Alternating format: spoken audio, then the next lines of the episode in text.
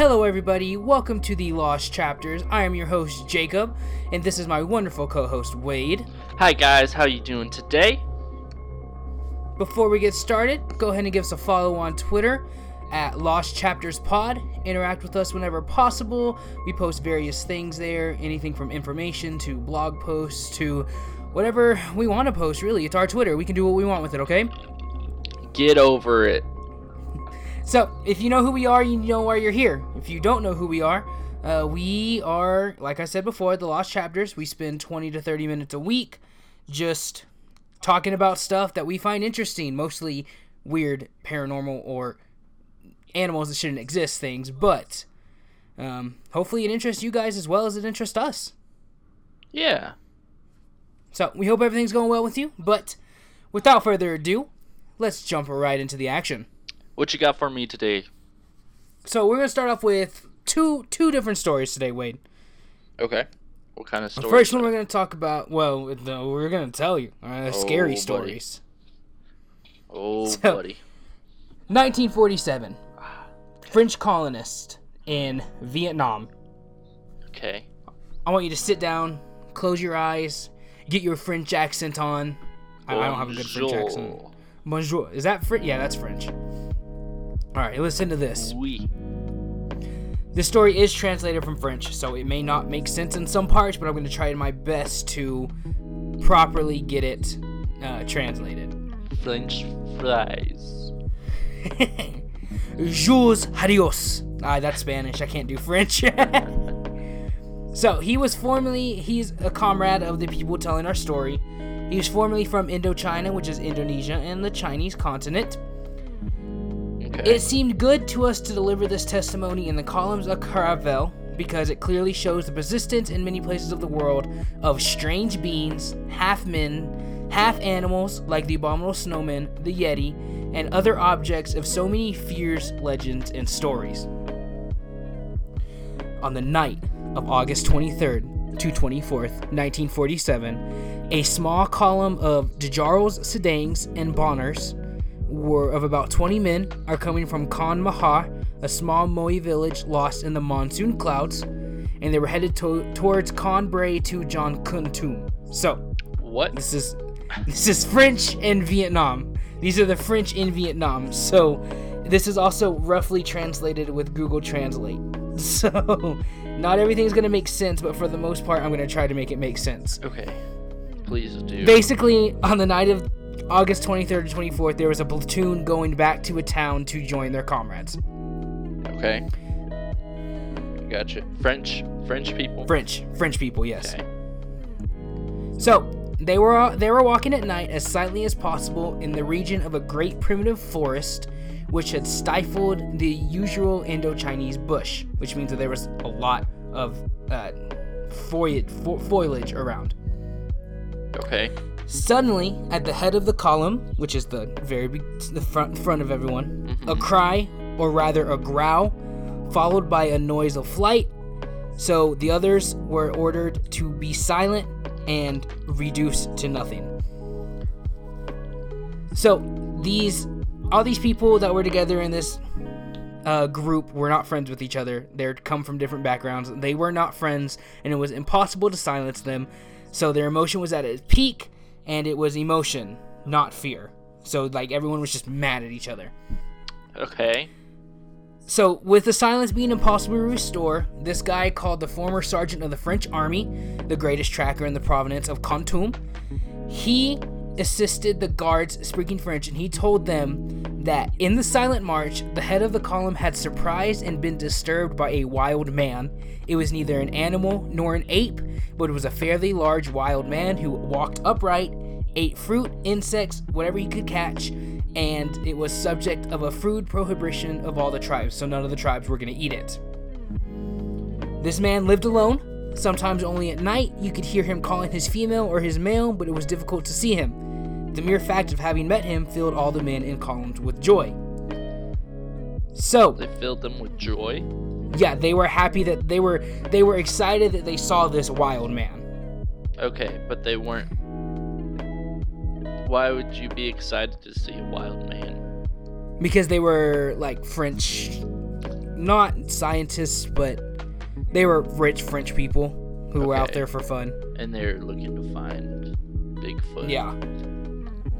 Kind of, yeah. Okay. So, in the morning, they stopped at the home of one of the fathers, a, a missionary, and he confirmed that in the north, the people living there told him the same thing. And so he said he had never met the wild man, but the account of the wild man were clear, and it was a local, not a local, it was a Vietnamese legend Huh. across the entire country. Okay. So, we're gonna go to the next story that's gonna be a lot clearer than that one. Okay. But that was the first reported story, 1947, by a French. Okay. Go. 1968, Vietnam War. There's a group of U.S. soldiers walking back to their base. They have about two to three miles left till they reach their base, but they have to be careful because at this point in the war, the Viet Cong had taken to, you know, doing their thing where they are in the trees um, and jumping out guerrilla style, blitzing the U.S. soldiers and killing them and then leaving. So they had to be careful. Mm-hmm. As they're walking, a rifle fires out a shot. The Americans, fearing an attack by the Vietnamese, fire a shot right back. And then a full on firefight in the jungle happens. So, both sides are shooting. The sun's going down, which means that if the sun's going down, your rifle shot is going to be seen a lot easier and it's going to make easy targets. So, you don't want to die. Right. Right. That So- makes sense. Yeah, it makes sense, right? You don't want to die, so you got to be careful. Pick your shots carefully. You're fighting in a dense jungle. You got to make sure you don't get picked off. Okay. While the firefight is going on, U.S. soldiers sitting there, ka, ka, ka, ka, ka, the Viet Cong are sitting there, ka, ka, ka, ka, ka, firing back and forth. They, one of the U.S. soldiers behind him, notices a large bush stand up in the middle of the firefight, and then he flees. And when he's fleeing, he jumps. Like you know how the Hulk jumps really Mhm. long distances? That's what this thing is doing. It is jumping long distances to get away. A giant bush Yeah. It's jumping. So, at the same time that happens, the other side of the battlefield, the Viet Cong, the American soldiers hear a Viet Cong scream and yell, and they start firing. The Viet Cong start firing on another one of these giant creatures, and the Americans are seeing all this, right? So they're seeing this creature get hit with bullets. There, the Viet Cong are shooting this creature. It's getting hit with bullets, and it stands, yells at the Viet Cong, kills one of them, and then also jumps away. What? So the Americans, the Viet Cong get freaked out, they retreat, the Americans retreat. The Americans go back to base. The next morning they say, "Hey, CO, commanding officer, can we go check out the ambush battlefield that we, that we were at last night?" He was like, "Yeah, go make sure everything's okay." So they went back the next day, and what they found when they arrived on the battlefield, there's a dead Viet Cong, you know, on the Mhm. battlefield. He is torn apart. His body parts are laid about the area, but he has no bullet wounds. So he didn't get shot by a bullet. So the Americans are like, "Whoa, what? The, what? What is this thing? Yeah. What's going on?" They go to the local population and they discover that they have just come into contact with what the Vietnamese people call the Batutut. The The ba- Batut Toot. okay. They are also called the Ujit and Ngio Rung, but the Americans call them rock apes. Okay. So, I just told you two stories of the rock ape. Both of them are the rock apes. Mm-hmm. What are you thinking? I am thoroughly confused. Okay, so we're gonna about what a rock ape is. A rock ape is, you said earlier, something along the lines of Bigfoot. You're not wrong. It's kind of the same thing. The rock ape is only around six to seven feet tall. Um, it's entirely covered in fur, but it's not fur, it's actually hair. So they call them jungle people because they're supposed to be people. Six to seven foot tall, covered in hair except for the knees, feet, hands, and face. Mm-hmm. The hair is gray, black, or brown, and It is bipedal, so it walks upright on two legs, Okay. um, and it's seen either alone or in pairs. It forages for food, like berries. It also eats animals, like foxes, for meat. Um, they are extremely aggressive. They will charge and harm anyone who enters their territory. And the Americans called them rock apes because the Batutut would throw large rocks at the Americans when they enter their territory. Are we sure this isn't just some hairy dude? Well, there's more than one of them, but it's a good guess. It's like a bunch of hairy dudes that are like, I don't know. Actually, you know, that is one of the theories we're going to get to. I'll talk about that. Um, Okay. it's kind of the same thing, but um, they were even known to throw back live grenades, Oh my god. like Call of Duty. So, yeah, that's pretty dangerous. I would not be throwing grenades at them. No, definitely not. so, like I said, this is a Vietnamese legend. So the Viet Cong also knew about the rock apes. They would talk about the rock apes. The locals knew about them. They would be they would warn them, and it was a very talked about thing that happened. It wasn't a secret or anything like that. It was just like, oh yeah, watch out for the rock apes. They're there. Yeah. Yeah. So there would be expeditions from the Viet Cong. Um, Ho Chi Minh, who is the leader of the North Vietnamese, he would send an expedition to go out and search for the rock apes, but they never found any evidence for it. Hmm. Okay. Um, 1957, the war was coming to a close. There was a professor. His name was, forgive me now, Professor Vo Quy. He led an expedition into the jungle to search for the Batutut. Um, and the evidence he found was much like our Bigfoot. He found tracks made plaster, prints of those tracks. He was the feet, and um, he, he that's that's what he found. That's all he found. But Footprints. he, yeah, he found footprints. Huh. Okay. So it is backed up by well, it's not backed up by anything, but the local populace of Vietnam does believe that these things exist in the jungle. Okay. So the the question is, are they real? Essentially. Or like, So that's a good question. yeah. Here's the thing.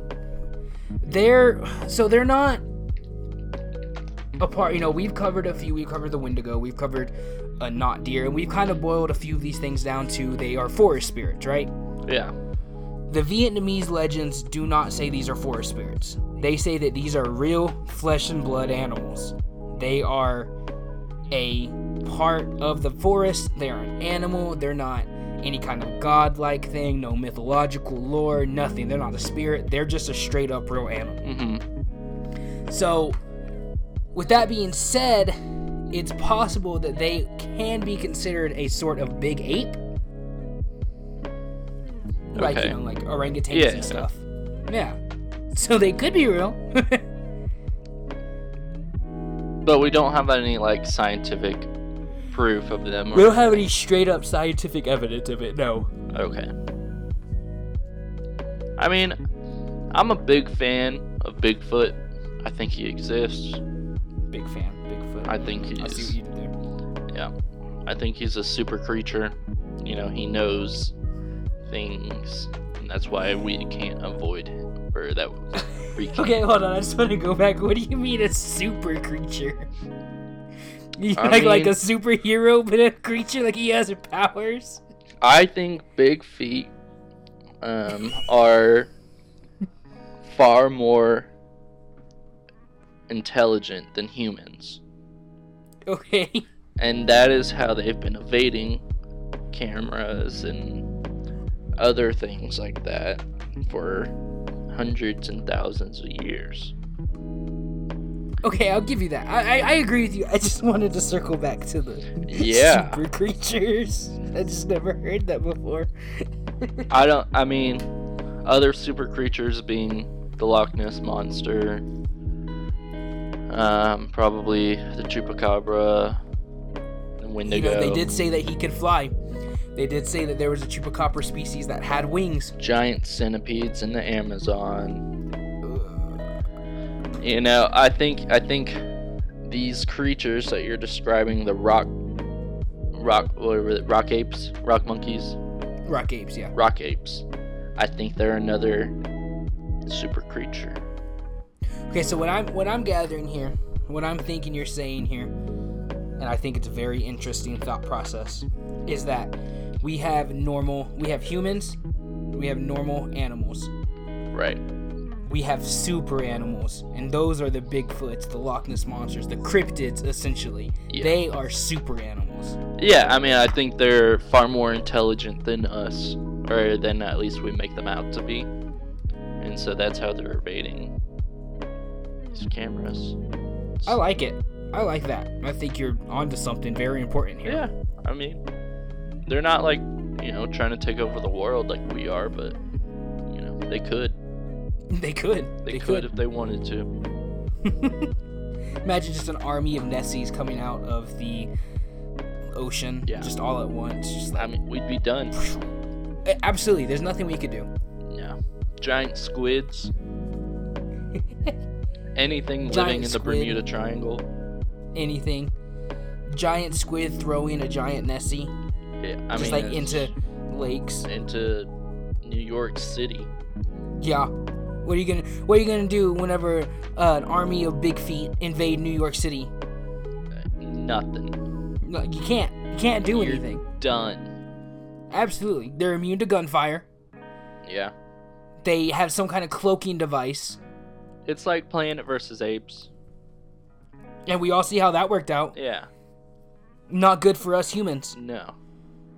We're little plebeians compared to the super creatures. Yeah. Uh, they're they're just we can't compete. You know, even if we tried, just wouldn't go well. Absolutely, devastating losses. Yeah. What else is there? Yetis. Oh god. Um, I don't know. Help me out here. Goblins, Megalodon, megalodons. Ooh, goblins. giant birds. Sure. Yeah. Uh, phoenixes. yeah. I mean, essentially, what we're looking at here is Godzilla, the the movies, King of the Monsters. Yeah. It's no no contest. No contest. Humans were nothing there. Yep. You saw what happened when we gave him a nuke. It just it just made him hungrier. Exactly. They're just built different. Entirely different. Yep. So, gotta get some water. Hydrate before you dehydrate, guys. We're gonna jump to some theories here, Wayde. Okay. As always, we're gonna start with the boring ones, right? And then we're gonna get to the ones that make sense. Right. So, of course, first theory here, we always bring it up, is it's not real. Ugh. Boo. Yeah, boo. Shut up, scientists. Boo. Yeah. So the next theory here is that these sightings are lying, and that what they these people actually saw was just orangutans. Now here's the thing: orangutans did exist in the Vietnamese jungle hmm like thousands of years ago, but reportedly since then they have gone extinct. Okay. So, could is it possible that there are still orangutans living in the jungles? Absolutely. Yeah, we're not going to mark that off. But is it also possible that there's a species of giant apes living in the Vietnamese jungles? Absolutely. Do you think that maybe it was just a war tactic by the Viet Cong to uh, scare? I don't because the Vietnamese citizens also said the same thing. And the South Vietnamese citizens were on our side. Okay. So it wasn't just like a it wasn't just like the Viet Cong spreading propaganda around. It was like the local population saying, "Oh yeah, don't go into the jungle because there's the Batututs."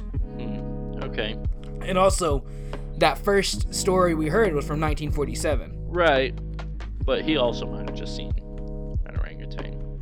That's that's true. I will give you that one. That's true. Um, I don't think it was a war tactic, but simply based on the fact that multiple it came from three sources and one of them being the US Army, one of them being the Vietnamese Army and one of them being the civilians. Okay. I mean, that's fair. It's a lot of references. Granted, it could be, but I don't know. So, there's another theory that talks about smaller monkeys, but these smaller monkeys, it's not really a good theory because they're small, and the Batututs are very large. Yeah. Oh. So thickies. this, yeah, they're little thickies. Mm. Mm. Some thick, thick man apes. Oh yeah.